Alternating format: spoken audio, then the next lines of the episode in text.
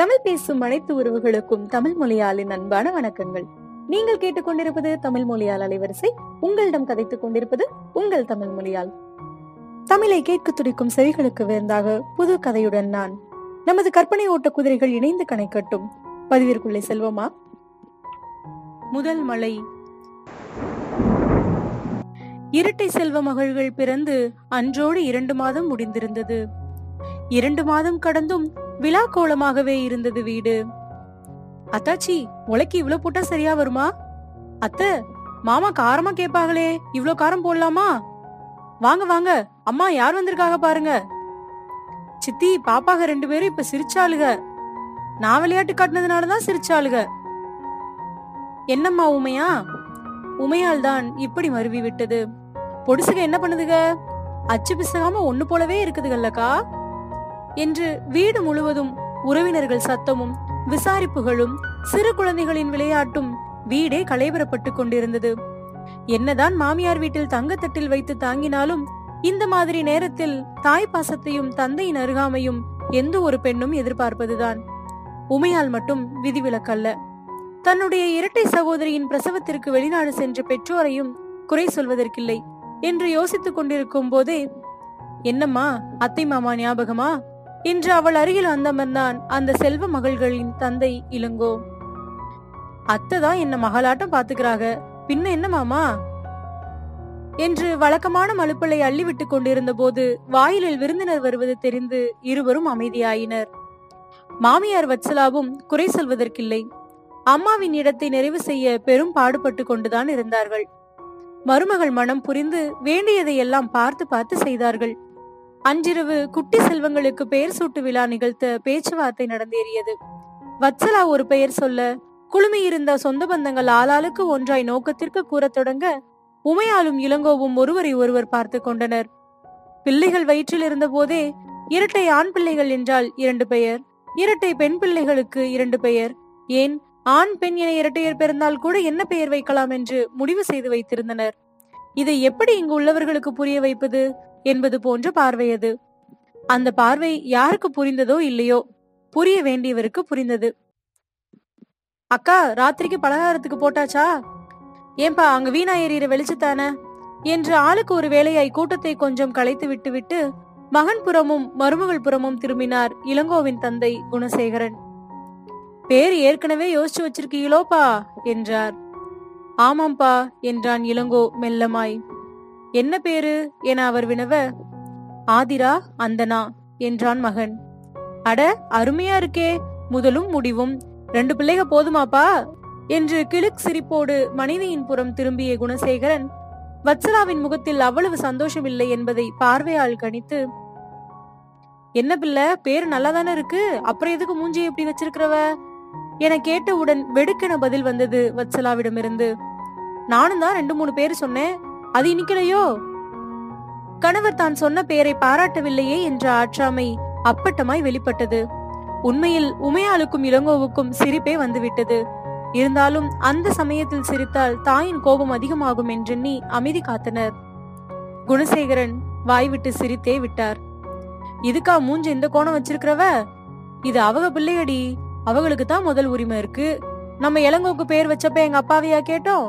என கூறிய குணசேகரன் இன்னும் தன் மனைவியின் முகம் மாறாதிருப்பதைக் கண்டு காதுகளில் மெதுவாய் கேட்டார். வரியா இப்ப பிள்ளை பெத்து நீ சொல்ற பேரை வைப்போம் என்றார் நக்கலாய். ஐய ஆள பாருங்க. என வெக்கத்தில் முகம் திருப்பி சரி சரி பேர் முடிவு பண்ணிட்டாக தேதியை குறிங்க. சாப்பாடு என்ன செய்ய எவ்வளவு பேர் வருவாங்க என அடுத்த விஷயங்களுக்குள் பேச்சை திருப்பினார் வச்சலா அப்போதுதான் உமையாளுக்கும் இளங்கோவுக்கும் நிம்மதியே கிட்டியது. இவ்வாறாக குறித்த தேதியில் பெயர் சூட்டு விழா இனிதே நடந்தேறி ஆதிரா அந்தனா என அழகிய தமிழ் பெயர்களை ஏற்றுக்கொண்டன மலலைகள் இருவரும். பெயர் சூட்டு விழா முடிந்த ஒரு வாரத்தில் இங்கும் அங்கும் அலைந்து கொண்டிருந்தான் இளங்கோ. என்னடா ஏன் இப்படி பறந்துட்டு இருக்க? என்றது தாயுள்ளம். ஊருக்கு கிளம்பணும்லம்மா அதான் கொஞ்சமாவது எடுத்து வைக்கலான்னு பாக்குறேன் என்று பதிலளித்தான். இப்போ எதுக்கு ஊருக்கு போற? என்றார் தாய். ஆ வேலைக்கு போக வேணாமா? ஏற்கனவே மூணு மாசத்துக்கு மேல லீவ் கொடுத்துட்டாக இனி போகலன்னா அவ்வளவுதான் என்றான் இளங்கோ. இந்த பிஞ்சுகளை தூக்கிட்டு அங்க போய் என்னத்தடா பண்ணுவீங்க? ஒண்ணுனாலும் பரவாயில்ல ரெட்ட பிள்ளைகடா. உமையா எப்படி பாத்துக்கும்? என்று தாயிடம் இருந்த ஆதங்கமாய் பதில் வந்தது. அவ வேணா இங்கே இருக்கட்டும் நான் போகணுமா? என்று சொன்ன இளங்கோவிடம். பச்சை பிள்ளைகளை பார்க்காம அப்படி வேலைக்கு போய் சம்பாரிச்சு என்ன செய்ய போறியோ? போ பிள்ளைகளை இங்க விட்டுட்டு போனா சரி என்று அழுத்துவிட்டு சென்று விட்டார் வச்சலா இன்னும் அதிகம் பேசி குழந்தைகளும் மனைவியும் பக்கத்திலேயே இருக்கணும். பாத்துக்க நீங்க வாங்கன்னு தன்னையே ஊருக்கு கூப்பிட்டு விட்டால் என்ன செய்வது? என்ற பயம் அவருக்கு. குழந்தைகளுக்கு ஒரு வருடம் ஆகும் வரை மாதம் ஒருமுறை ஊர் வந்து அனைவரையும் பார்த்துவிட்டு தவறாமல் அனைவரது புகழாரங்களையும் வாங்கி கொண்டுதான் செல்வான் இளங்கோ. ஆதிராவும் மந்தனாவும் அப்பாவை கண்டதும் அருகில் இருக்கும் அனைவரையும் மறந்து விடுவார்கள். அப்பாவுடனேயே நத்திக் கொள்வார்கள். அதன் பிறகு உமையாளின் பெற்றோர் தாங்கள் வந்து பிள்ளைகளை பார்த்துக் கொள்வதாக வாக்கு கொடுக்க உமையாளும் குழந்தைகளும் இளங்கோவுடனேயே ஊருக்கு சென்று விட்டனர். வத்சலாவிற்கும் குணசேகரனுக்கும் தான் மிக கடினமாய் இருந்தது. ஒரு வருடமாக குழந்தைகளின் சிரிப்பொலி கேட்டு கேட்டு பழகி அந்த அமைதி என்னவோ போலிருந்தது. இருந்தாலும் வயலுக்கு செல்ல பக்கத்து வீட்டு பாட்டியிடம் கதை பேச என ஒரு வழியாய் சமாளித்து விட்டார்கள். மூன்று வருடங்களுக்கு பிறகு அப்பா இந்த அந்து பொந்து என்ன அடிக்கிறா? என ஆதி கத்த நீ ஏன் என்ன அந்து பொந்துன்னு கூப்பிடுற? என ஆதியை துரத்தி கொண்டிருந்தால் அந்த நாம். ரெண்டு பேரை எப்படி சாமி சமாளிக்க போறேன்னு ஏற்கனவே நொந்து போன உமையாளை பார்த்து யாம் இருக்க பயமேன்? என உள்நுழைந்தான் நம் கதாநாயகன் இளங்கோ. ஏனென்றால் தன் இரு செல்வ மகள்களையும் எப்படி சமாளிப்பது என்பது அவனுக்கு மட்டுமே தெரிந்த யுக்தி. அப்பா கதை சொல்ல போறேன் என்ற அறிக்கை வெளியான அடுத்த நிமிடம் ஆதியும் மந்தனாவும் வழக்கமாய் கதை கேட்கும் இடத்தில் வந்து சமத்தாய் அமர்ந்து விட்டனர். இரட்டையர்கள் வயிற்றில் ஜனித்த மூன்றாம் மாதம் முதல் சோர்ந்து சோர்ந்து படுக்கும் மனைவியை சரி செய்ய கணவன் மேற்கொண்ட பழக்கம் இது. உமையாளுக்கும் கதை என்றால் பிடிக்கும். மூன்று மாதத்திலிருந்தே கதை கேட்டு கதை கேட்டு குழந்தைகளுக்கும் கதை என்றால் மிக்க விருப்பமாகி போனது. இது உமையாலும் இளங்கோவும் அவர்களே அறியாமல் செய்த உருப்படியான காரியம். வந்து அமர்ந்த ஐந்து நிமிடம் ஆகியும் கதை சொல்லாமல் அம்மாவை பார்த்து கொண்டிருக்கும் அப்பாவை பார்த்து அப்பா கதை சொல்றேன்னு சொன்னீங்கல்ல என்று நிஜ உலகத்திற்கு அழைத்து வந்தது நம் ஆதியேதான் கணவன் மனைவி இருவரும் தலையை சிலுப்பிக் கொள்ள இளங்கோ கதை கூற ஆரம்பித்தான். அப்பா சின்ன பிள்ளையா இருக்கும்போது நம்ம பாட்டி ஊர்ல ஆறு இருக்குல்ல அங்கதான் விளையாட போவோம். அங்க நிறைய மீனெல்லாம் இருக்கும். எல்லாம் அழகழகு மீனுக என அவன் துவங்க இன்னும் எத்தனை வருஷத்துக்கு இதே கதையை சொல்ல போறாங்களோ இதுகளும் ஒவ்வொரு முறையும் புதுசா கேக்குற மாதிரியே கேக்குதுக. என்று தலையில் அடித்துவிட்டு சமையல் அறை நோக்கி சென்று விட்டாள் உமையாள். இங்கு நம் கதை மன்னன் அள்ளி விட்டு கொண்டிருந்தான். ம் போட்டாதான் சொல்ல வரும் என இடையில் கட்டளையிட்டு அவர்கள் இம்மையும் பெற்றுக்கொண்டுதான் தொடர்ந்தான். நானும் என் சிநேகிதங்க எல்லாரும் ஒரே நேரத்துல அந்த ஆத்துக்கு போயிடுவோம். பக்கத்துல பெரிய பெரிய மரம் எல்லாம் இருக்கும். நம்ம ராமசாமி மாமா இல்ல அவன்லாம் எங்க கூட மீன் பிடிக்க மாட்டான். அவனுக்கும் அவன் கூட்டாளிகளுக்கும் மரம் ஏறுறதுதான் பிடிக்கும். அவங்க எல்லாம் மரம் ஏறி பழம் பறிச்சு போடுவாங்க. நாங்க மீன் பிடிச்சு சின்ன சின்ன கண்ணாடி டப்பால தனித்தனியா போட்டு வீட்டுக்கு கொண்டு வந்துருவோம். அப்புறம் அதை வச்சு கண்காட்சி எல்லாம் போடுவோம் தெரியுமா? நம்ம பாட்டி வீட்டு திண்ணை இருக்குல்ல அங்கதான். முன்னாடி பக்கம் ஒரு பெரிய போர்வை வச்சு மறைச்சிட்டு ஒரு பக்கம் உள்ள வரணும் இன்னொரு பக்கம் வெளியே போகணும். காசெல்லாம் வசூல் பண்ணுவோன்னு ஒரு நமட்டு சிரிப்பு ஒன்று விட்டான். அப்புறம் என அந்து தொடர அப்புறம் என்ன? யாராவது மீன் வளர்க்க கேட்டா காலனாக்கு ரெண்டுன்னு வித்துடுவோம். மீன் எல்லாம் காலி ஆயிடும். இல்லனா மறுபடியும் ஆத்துல விட்டுட்டு புது மீன் புடிச்சிட்டு வருவோம். மாங்காய் புளியங்காய் எல்லாம் உப்பு போட்டு விற்போம் அந்த காசெல்லாம் என்ன பண்ணுவீங்க? என ஆதி இடைமறிக்க உண்டியல்ல போட்டு வைப்போம் கண்ணு. பாட்டிக்கு எப்பவாவது காசு இல்லாம போகும்ல? அப்போ உண்டிய உடைச்சு எடுத்து கொடுப்போம். இதை கேட்டவுடன் சமையலறையிலிருந்து தலை ஒன்று எட்டி பார்த்தது. அப்பார்வை ஏன் இப்படி பொய் சொல்றீங்க? என்றது. ஏய் நிஜமா தாண்டி? என்றான் இளங்கோ. நம்பிட்டேன் மாமா என கூறிக்கொண்டே வேலைக்கு சென்று விட்டாள் உமையாள். ம் அப்புறம் அப்புறம். என குழந்தைகள் கத்த ஆரம்பிக்க. அப்புறம் அந்த மீனெல்லாம் என இளங்கோ துவங்க புதுக்கதை வேணும் புதுக்கதை வேணும் என இருவரும் அடம் பிடிக்க துவங்கினர். இளங்கோவிற்கு புது சோதனைதான். ஆனால் சிறு வயதில் கொஞ்சம் நஞ்சமா நடந்திருக்கிறது மற்றொன்றை அவிழ்த்து விடுவோம் என்றெனி துவங்கினான். ஒரு நாள் நாங்க எல்லாரும் ஆத்தங்கரைக்கு விளையாட போனப்போ தட்டாரப்பூச்சி நிறைய சுத்திட்டு இருந்துச்சு. அந்த பக்கம் போன கனகா அக்கா பயலுகளா எல்லாம் வீட்டுக்கு ஓடுங்கள தட்டான் சுத்துது மழை வரப்போகுதுன்னு போற போக்குல சொல்லிட்டு போச்சு. நாங்க நம்பல. அந்த அக்கா பொய் சொல்லுதாக அப்ப அந்த அக்கா மட்டும் எதுக்கு வீட்டுக்கு போகாம காட்டுக்கு போகுதுன்னு ராமசாமி நக்கலா சொல்ல நாங்க சிரிச்சுக்கிட்டே இருந்தோம். நாங்களாம் அவன் பேச்ச நம்பி ஆத்தங்கரையிலேயே விளையாண்டுட்டு இருந்தோம். கொஞ்ச நேரத்துல பார்த்தா மண் வாசம் வந்துடுச்சு. எல்லாரும் தெரிச்சு வீட்டுக்கு ஓடி வர்றதுக்குள்ள செம்ம மழை பிடிச்சிடுச்சு. நல்லா நனைஞ்சிட்டோம். கூட கொஞ்ச நேரம் மழையில நல்லா ஆட்டம் போட்டுட்டு என்று அவன் கூறிக்கொண்டிருக்கும் போதே தவளக்கொட்டான மறந்துட்டீங்க? இடைமறித்தாள் உமையால் ம் ஆமா. மலைக்கு எல்லா தவளக்கொட்டானும் வெளியே தெரிஞ்சுச்சா? நான் ஆட்டம் போடுறேன்னு ஒரு தவளை மேல காலை வச்சுட்டேன். வலிக்கிட்டு போகவும் பாம்போன்னு பயந்து டொம்முன்னு கீழே விழுந்துட்டேன். என கூறி சிரித்தான். பிள்ளைகளும் சிரிப்பார்கள் என்றெண்ணி ஆனால் அவர்கள் சிரிக்கவில்லை. அவர்கள் பார்வையில் ஆயிரம் கேள்விகள். என்னடாமா என்றான் இளங்கோ இருவரையும் பார்த்து. தட்டாரப்பூச்சி தவளக்கோட்டான்னா என்னப்பா? என ஆதியும். மண்வாசம்னால என்னன்னு தெரியலையே? என அந்தனாவும் கேட்க. கணவர் மனைவி இருவரும் ஒருவரை ஒருவர் பார்த்து கொண்டனர். கணவர் குழந்தைகளின் எக்கேள்விக்கும் பதில் சொல்லும் சாமத்தியசாரி என்ற எண்ணத்தில் இதை பெரிதா எடுத்துக்கொள்ளாமல் அடுப்பை அணைக்க சென்று விட்டாள் உமையால். இளங்கோவிற்கு உண்மையாகவே என்ன சொல்வது என்று தெரியவில்லை. அவர்கள் வசிக்கும் அடுக்குமாடி குடியிருப்பில் மழை வரும் நேரம் மண்வாசம் வருவதற்கு மண்ணும் இல்லை தட்டான்களும் இல்லை. அவனுக்கே தான் கடைசியாய் எப்போது இவை எல்லாவற்றையும் பார்த்தோம் என்று ஞாபகமும் இல்லை. அது மட்டுமல்லாமல் மழை வரப்போவது போல் தோன்றினாலே குழந்தைகள் இருவரையும் உள்ளறையில் படுக்க வைத்து தூங்க வைத்து விடுவார்கள். அதனால் குழந்தைகளுக்கு மழையை பற்றி சுத்தமாய் தெரிந்திருக்கவில்லை. அடுத்த முறை மழை வரும்போது இவை எல்லாம் வருதான்னு முதல்ல பார்க்கணும். வந்தா பிள்ளைகளுக்கு கண்டிப்பா காட்டணும் என்று மனதில் குறித்து வைத்துவிட்டு குழந்தைகள் பக்கம் திரும்பி அதெல்லாம் மழை வரும்போது வருமா? என்றான். மழை எப்போ வரும்? எப்படி வரும்? என இருவரும் மாறி மாறி கேட்க அது சொல்ல முடியாதுமா. அது இயற்கையில வரும் என்று இழுத்தான் இளங்கோ. அதான் எப்படி? என்ன நடந்தா மழை வரும்? சொல்லுங்கப்பா என்றார்கள் இருவரும். அது வந்து கடல்ல ஆறு ஏரியில எல்லாம் தண்ணி இருக்கும்ல அது ஆவியாகி மேகத்துக்கு போகும். மேகம் அதை தூக்கிட்டு ஊர்ந்துட்டே வருமா? அப்போ எங்க நிறைய மரம் இருக்கோ அதுங்க மேகத்தை ஈர்த்து மழைய பூமிக்கு கொண்டு வந்துடும் என்று ஒரு வழியாய் சொல்லி முடித்தான். ஆனால் இதை சொல்லியே அவன் மாட்டிக்கொண்டான். அப்போ மரம்தான் மலைய பூமி கூட்டிட்டு வருதா? என்றாள் அந்தனா ஆமா அந்து என்றாள் ஆதி மிக தீவிரமாக. உடனே இருவரும் எழுந்து வெளியே ஓடினர். இளங்கோவிற்கு ஒன்றுமே புரியவில்லை.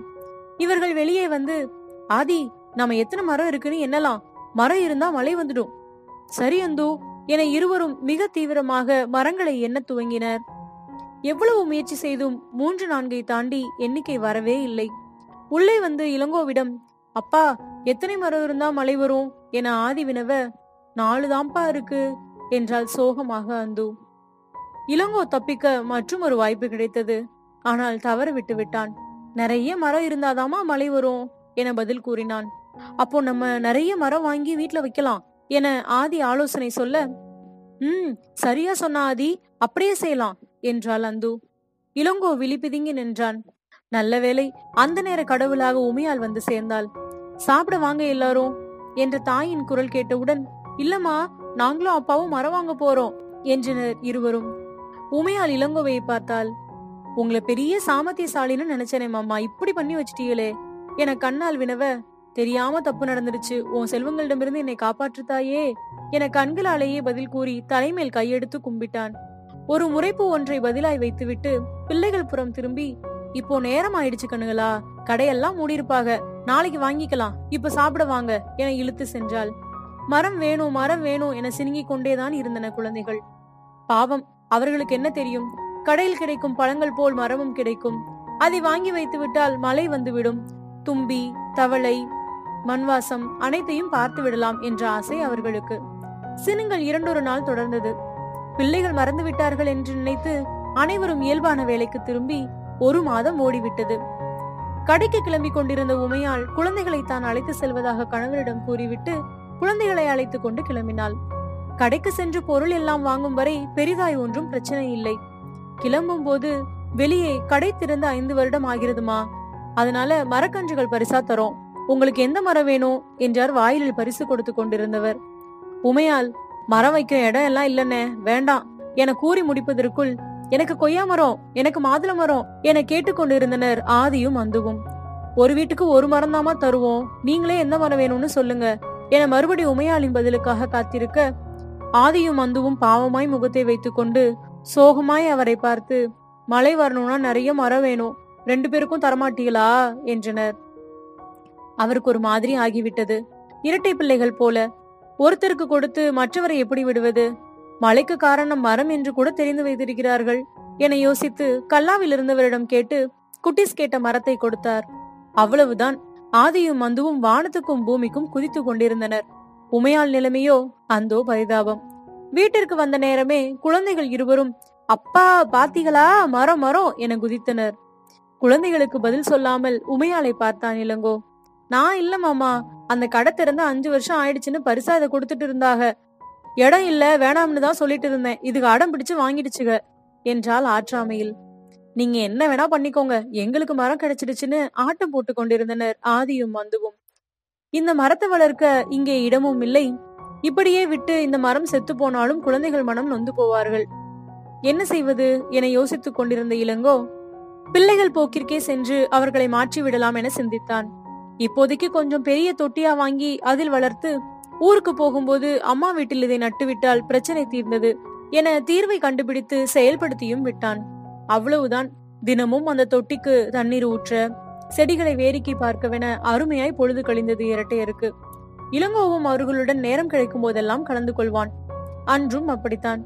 என்னம்மா என்ன சொல்லுதுக உங்க செடிகள் எல்லாம் என இளங்கோ வினவ இது செடி இல்லப்பா இது மரம் இது கொய்யா மரம் என ஆதியும் இது மாதுளை மரம் என அந்துவும் அவனை இடைமறிக்க பதில் கூற முடியாமல் சரிம்மா மரங்கள் என்ன சொல்லுது? என கேள்வியை மாற்றினான். அதுங்களுக்கு இங்க ரொம்ப பிடிச்சிருக்காம்பா எங்களையும் பிடிச்சிருக்கான் அதுங்க எங்களுக்கு பழம் எல்லாம் தரேன்னு சொல்லியிருக்கே என ஆதி கூறும் போதே ஏன் இன்னும் நமக்கு பழம் தரல ஆதி? என அந்து கேள்வி எழுப்பினாள். ஆமால என கூறிய ஆதி ஒரு நிமிடம் யோசித்து விட்டு ஒரு யோசனை என மூளையில் உதித்த புது எண்ணத்தை நிகழ்த்த உள்ளறைக்கு ஓடினாள். எங்க போற ஆதி? என அந்து பின்னாலேயே ஓட துவங்க பாதி தூரத்திலேயே ஆதி திரும்பி வந்து விட்டாள். அவள் கையில் தன் தந்தையின் சிறிய பணப்பையும் அதிலிருந்து எடுத்த ஒரு அட்டையும் இருந்தது. அந்து புரியாமல் ஆதியை பார்க்க நம்ம கடைக்கு போனா அம்மாவும் அப்பாவும் இந்த கார்டு கொடுத்தா பழம் எல்லாம் தராகல்ல அப்போ நம்ம இத மரத்துக்கு கொடுத்தா? என வெற்றி புன்னகையோட ஆதி கேட்க மரம் நமக்கு பழம் கொடுக்கும் என கண்டுபிடித்த சந்தோஷத்தோடு இருவரும் மரம் அருகில் ஓடி வந்தனர். மகள்கள் இருவரும் உள்ளே சென்றவுடன் தன் கைபேசியை எடுத்து அதை பார்த்து கொண்டிருந்தவன் மகள்கள் வந்தவுடன் நிமிர்ந்தான். ஆதி கையில தன் பணப்பையும் ஏடிஎம் கார்டும் இருப்பதை கண்டு மிரண்டு இதை எதுக்கு எடுத்துட்டு வந்த ஆதி? என்றான் வேகமாய். இல்லப்பா கடையில பழம் எல்லாம் வாங்கும்போது இந்த கார்டு கொடுத்தா பழம் தராங்களே. நீங்க எப்படி தரணுமோ அப்படி எங்க மரத்துக்கும் தாங்கப்பா. அது எங்களுக்கு பழம் கொடுத்துடும். என கூறிவிட்டு அந்துவை பார்த்தாள். அவர்கள் இருவரின் கண்களும் ஒரு மாபெரும் வெற்றி கண்டதைப் போல் ஜொலித்தன. நம் கதாநாயகனின் கண்கள் மிரட்சியால் வெளிரி போயிருந்தது. இளங்கோ அசையாமல் செய்வதறியாது நின்று கொண்டிருக்க. கொடுங்கப்பா அதுக்கு என்றனர் இருவரும். வேறு வழியே இல்லை. சொல்லிவிடுவோம் என நினைத்து இதெல்லாம் கொடுத்து மரத்துக்கிட்ட பழம் வாங்க முடியாதுமா? ஏன்? பணம் இல்லையாப்பா? என்- என கேட்டாள். என கேட்டாள் அந்து. இல்லம்மா பணம் கொடுத்து மரத்துல காய் பழம் எல்லாம் உருவாக்க முடியாதுமா என இளம்போ கூற ஏன்? என மறுமுறையும் ஏமாற்றமாய் வந்தது குரல். பணம் காடு எல்லாம் வச்சு மரத்துல பழம் வளர்க்க முடியாதுமா ஏன்னா அது இயற்கையில என்றான். அப்போ உங்க பணம் எல்லாம் வீணா? என கூறிவிட்டு வருத்தத்துடன் உள்ளே சென்று விட்டனர் இருவரும். இளங்கோவிற்கு ஒரு மாதிரி ஆகிவிட்டது. பணம் வீணா? என சிறிது நேரம் யோசித்துவிட்டு தலையை சிலுப்பிக் கொண்டு எழுந்து சென்று விட்டான். இப்படியாய் நாட்கள் நகர இளங்கோவின் அலுவலகத்தில் ஒரு பத்து நாள் சேர்ந்தாற் போல் விடுப்பு கிடைத்தது. வேண்டுமானால் எடுத்துக்கொள்ளுங்கள் இளங்கோ என மேலதிகாரிகள் கூற ஊருக்கு செல்ல அரிய வாய்ப்பு. இதை ஏன் விடணும்? என விடுப்பு எழுதி கொடுத்துவிட்டு வீட்டிற்கு வந்து விட்டான் வீட்டில் அனைவருக்குமே மிகுந்த மகிழ்ச்சி. ஆதியும் வந்துவும் சொல்லவே வேண்டாம். ஊருக்கு போறோம் ஊருக்கு போறோம்னு இந்த அறையில் இருந்து அந்த அறைக்கும் அந்த அறையில் இருந்து இந்த அறைக்கும் ஓடிக்கொண்டே இருந்தனர். அவர்கள் மகிழ்ச்சியை மனதார ரசித்தவளாய் உடைகளை எடுத்து அடுக்கிக் கொண்டிருந்தாள் உமையால். வீடே கோலாகலமாய் கிளம்பிக் கொண்டிருந்தார்கள். கார்ல போயிடலாமா நிறைய பொருட்கள் எடுத்துட்டு போகணும்ல? என இளங்கோ கூற சரிமாமா என பதில் கூறிவிட்டு பறந்து கொண்டிருந்தாள் உமையால். திட்டத்தை நிறைவேற்ற இதுவே சரியான தருணம் என எண்ணி தொட்டிகளையும் எடுத்துக் கொண்டிருந்தான் இளங்கோ. ஐ மரமும் நம்ம கூட வருதா? ஹையா என ஆடிக்கொண்டிருந்தனர் குழந்தைகள். இங்கே இவ்வாறு இருக்க ஊரில் வச்சலாவிற்கும் குணசேகரனுக்கும் சொல்லவே தேவையில்லை. என்னடி மசமசன்னு நிக்கிறவ சமையலாச்சா? பாண்டுகளுக்கு அது பிடிக்கும் இது பிடிக்கும் என்று மனைவியை பாடாய்படுத்தி கொண்டிருந்தார் அந்த அன்பு தாத்தா. வெளியிலிருந்து பார்ப்போருக்கு பாடாய் தெரிந்தாலும் தன் அறுபத்தைந்து வயதிலும் கடினமாய் எண்ணாமல் பாசம் கலந்து சமையல் செய்து கொண்டிருந்தார் பாட்டியம்மா வச்சலா ஒரு வீட்டில் அக்கம் பக்கம் உறவினர்களின் நடமாட்டம் இருந்தாலே குழந்தை குட்டிகள் அவ்வீட்டிற்கு வந்திருப்பது உறுதி. குணசேகரன் வீட்டில் சொல்லவே தேவையில்லை. ஊரே கூடிதான் வரவேற்றனர் என்று கூட சொல்லலாம். ஊர் வந்து சேர்ந்து நான்கு நாட்கள் முடிந்து விட்டது. போனதே தெரியவில்லை. இந்த விடுமுறை மட்டும் ஏன் தான் இவ்வளோ வேகமா போகுதோ என சிறு பிள்ளை போல் அழுத்து கொள்ளும் மகனை பார்த்து வச்சலாவிற்கு வேதனையாக இருந்தது. இங்கேயே இருந்துடுங்க கண்ணு என்று கூறிவிட்டு மகனின் கேசத்தை மெதுவாய் வருடிவிட்டு சென்று விட்டார். எப்படியும் மகன் தனக்கு சாதகமாய் பதில் கூறப்போவதில்லை என்று தெரிந்துதான் அந்த தாய் நிற்காமல் சென்று விட்டார் என்பது மகனுக்கும் தெரியும். கொஞ்சம் காலார நடந்தால் நலமாயிருக்கும் என இளங்கோவிற்கு தோன்ற ஒரு நட போயிட்டு வரேம்மா என தாயிடமும் நீயும் ஆயேன் என தன் துணைவியிடமும் இளங்கோ கூறினான். சரிப்பா என தாய் வேலைகளை கவனிக்க சென்று விட்டார். இல்ல மாமா இங்க நிறைய வேலை இருக்கு நான் வரல என கூறிக்கொண்டே உமையாலும் சென்று விட இளங்கோ வெளியில் கிளம்பி விட்டான் அத்தை இந்த வடகத்தை எடுத்துட்டு வா நாளைக்கும் காய வைக்கணும் போலயே என உமையால் கேட்க ஆமத்தா நாளைக்கும் வச்சுட்டா இன்னும் நல்ல சருகா காஞ்சிடும். வருஷம் முழுக்க நல்லா இருக்கும் என பதிலளித்தார் வத்சலா. அம்மா அப்பா எங்க? என அங்கு வாண்டுகள் வந்து சேர ஏண்டி அம்மா நாலு நாளா எங்களை கண்டுகிட்டீங்களாடி நீங்க? இன்னைக்கு உங்க அப்பாவை காணலன்ன உடனே தேடுறீங்களோ? என ஆற்றாமையை தாய் வெளிப்படுத்த ஈ என இரண்டு பேரும் அசடு வழிந்தனர். இதற்கிடையே வடகத்தை எடுத்துட்டியாத்தா? மண் வாசம் வருது மழை வரும் போல. என வச்சலா அங்கு வர மின்னல் வெட்டியது நம் மழலைகளின் கண்களில். பாட்டி பாட்டி மண் வாசனையா எங்க பாட்டி? நெசமாவா? என குழந்தைகள் பறக்க வாசல்ல தான் கண்ணுகளா? என பாட்டி சொல்ல துவங்கிய அடுத்த நொடி வாசலில் நின்றனர் ஆதியும் மந்துவும். அவர்களுக்கு மண்வாசம் புதிது என்பதால் எது மண்வாசம் என கண்டுபிடிக்க தெரியவில்லை. ஆனால் ஒரு புதுவித மனத்தை அவர்களால் உணர முடிந்தது. கண்மூடி அந்த வாசத்தை உள்ளிழுத்து இதுதான் மண்வாசமா ஆதி? நல்லா இருக்குல்ல? என்றாள் அந்து. அப்படித்தான் நினைக்கிறான் அந்து என ஆதியும் மெய்மறந்து பதில் கூறினாள். இவ்வாறு இவர்கள் மண்வாசத்தை ரசித்துக் கொண்டிருக்க இளங்கோ நடந்து சென்ற வழியில் கூட்டமாய் பறந்து கொண்டிருந்த தட்டாரப்பூச்சியை கண்ட இளங்கோ அதை குழந்தைகளிடம் காட்டிவிட வேண்டும் என ஆர்வமாய் ஓடி வந்தான். குழந்தைகளின் அருகே வந்து மண்டி போட்டு ஆசையை மகள்களை பார்த்து கொண்டிருந்தான். அவன் வருகை குட்டிகளின் ரசிப்பை தடுக்க கண்மொழித்தனர். அப்பா என்றனர் இருவரும் ஒரு சேர. இளங்கோவிற்கு தெரியும் அவர்கள் மண்வாசத்தை பற்றிதான் பேசப் போகிறார்கள் என்று. இருந்தும் என்னம்மா? என்றான். மண் வாசம்பா பாட்டி சொன்னாக மழை வரப்போகுதுன்னு என மாறி மாறி உணர்ச்சி பெருக்கில் கூறினர் குழந்தைகள். நானும் உங்களுக்கு ஒண்ணு காட்டவா?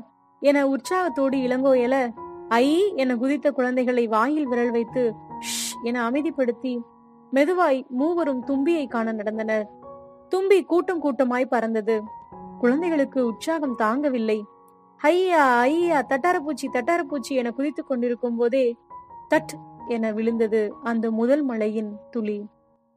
அதை பார்க்க அவர்கள் மெதுவாய் குனிய தடத்திடவென மழை பொழிய துவங்கியது இதை எதிர்பார்க்காத குழந்தைகள் அரண்டு மிரண்டு சுதாரித்துவிட்டு மலையில் மழையில் நனைய துவங்கி விட்டனர் முதல் முறை மழையில் நனையவும் அவர்களுக்கு பல பல உணர்வுகள். அப்பா சில்லுன்னு இருக்குதுப்பா. பா மழை ரொம்ப பிடிச்சிருக்குதுப்பா என மகள்கள் கூறுவதும் அவர்கள் அதில் லயித்து போய் விளையாண்டு கொண்டிருப்பதையும் கண்டு தானே மலையை வரவழைத்து குழந்தைகளுக்கு காட்டியது போல் இளங்கோவிற்கு அப்படி ஒரு பெருமை. ஒரு பெருமை சிரிப்புடன் குழந்தைகளை பார்த்துவிட்டு அவர்களோடு தானும் குழந்தையாகி போனான். மண்வாசத்திற்கு வெளியே சென்ற குழந்தைகளை இன்னும் காணோமே என உமையாலும் வச்சலாவும் வெளியே வந்தனர். வெளியில் நடந்த காட்சியை வத்சலா சிரிப்போடு பார்க்க உமையால் பீதியோடு பார்த்தாள். அங்கிருந்து பாட்டி வாங்க வாங்க அம்மா தட்டார பூச்சி பார்த்தோமே என அழகு காட்டிக் கொண்டிருந்தனர் குழந்தைகள்.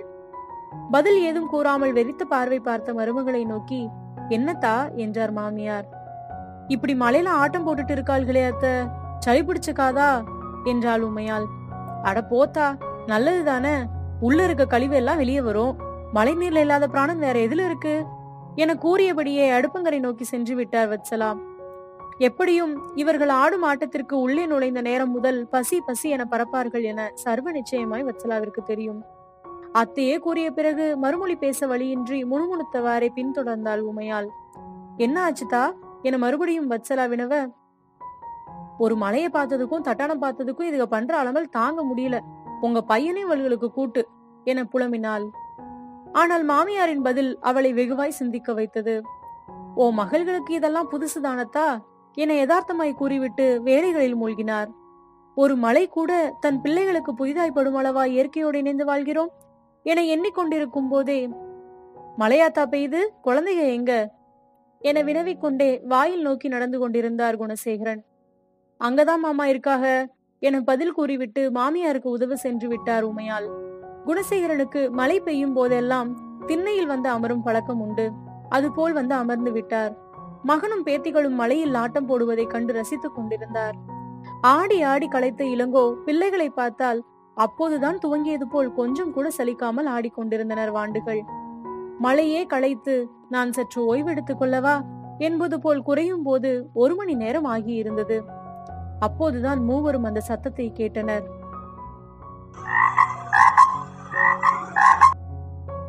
மூவரும் ஒரு சேர வெற்றி களிப்போடு கத்தினர். தவளக்கொட்டா அதையும் பார்த்தாகிவிட்டது. மெல்லமாய் வானம் திறக்க அரை வட்டமாய் அழகிய பதுமையாய் வந்திறங்கினாள் வானவில். குழந்தைகளின் பட்டியலில் வானவில் இல்லவே இல்லை. ஆனால் கூடுதல் பரிசாய் வானவில் காட்சியும் கிடைக்க அனைத்தையும் ரசித்து ரசித்து மெய்மறந்து போய்விட்டனர் மூவரும். இளங்கோவிற்கு தான் சிறுவயதிற்கு சென்று வந்தது போல் ஓர் உணர்வு. மகள்களை கட்டி அணைத்து தன் நன்றியை வெளிப்படுத்தினான். மழலைகளும் ஆளுக்கு ஒரு கன்னத்தில் ஒரு உம்மா ஒன்றை கொடுத்து தங்கள் நன்றியை தெரிவித்துவிட்டு உள்ளே ஓடி வந்தனர். ஆடிய களைப்பில் வந்த அவர்களுக்கு பாட்டியின் பக்கோடா மிகுந்த சுவையாயிருந்தது. இனிதே முடிந்தது அந்நன்னாள் மகள்களுக்கு முதல் மலையை காட்டிய திருப்தி இளங்கோவிற்கு முதல் மலையை அனுபவித்த திருப்தி குழந்தைகளுக்கு. இவ்வாறே நாட்கள் நகர கிளம்பும் நாளும் வந்தது. ஆனால் யாரும் கிளம்புவதை பற்றிய எண்ணமே இல்லாதவர்கள் போலிருக்க இளங்கோ சற்று பீதியானான். உமையால் ஆதி அந்து என அழைத்து என்னடா யாரும் கிளம்பலையா? நேராச்சு.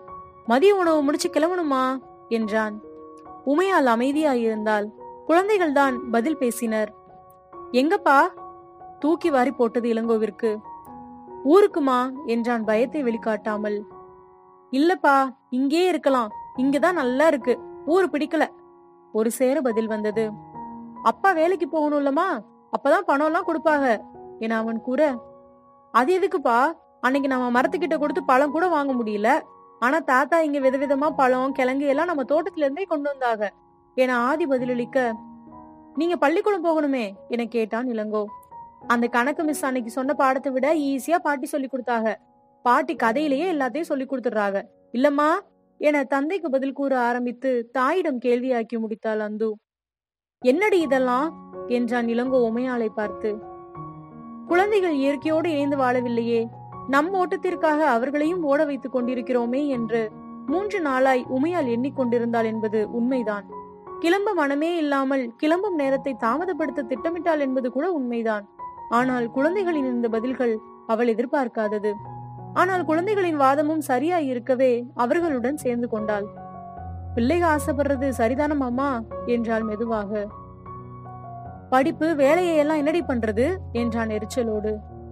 இங்க பக்கத்து கிராமத்துல கூட ஒரு பள்ளிக்கூடம் இருக்குன்னு அத்தை சொன்னாக மாமா என ஆர்வமாய் ஆரம்பித்து அவன் முறைப்பை கண்டு உள் சென்றது வார்த்தை. வேலை? கோபம் அப்பட்டமாய் தெரிந்தது இளங்கோவின் குரலில். அது நீங்க தான் மாமா முடிவு பண்ணணும்.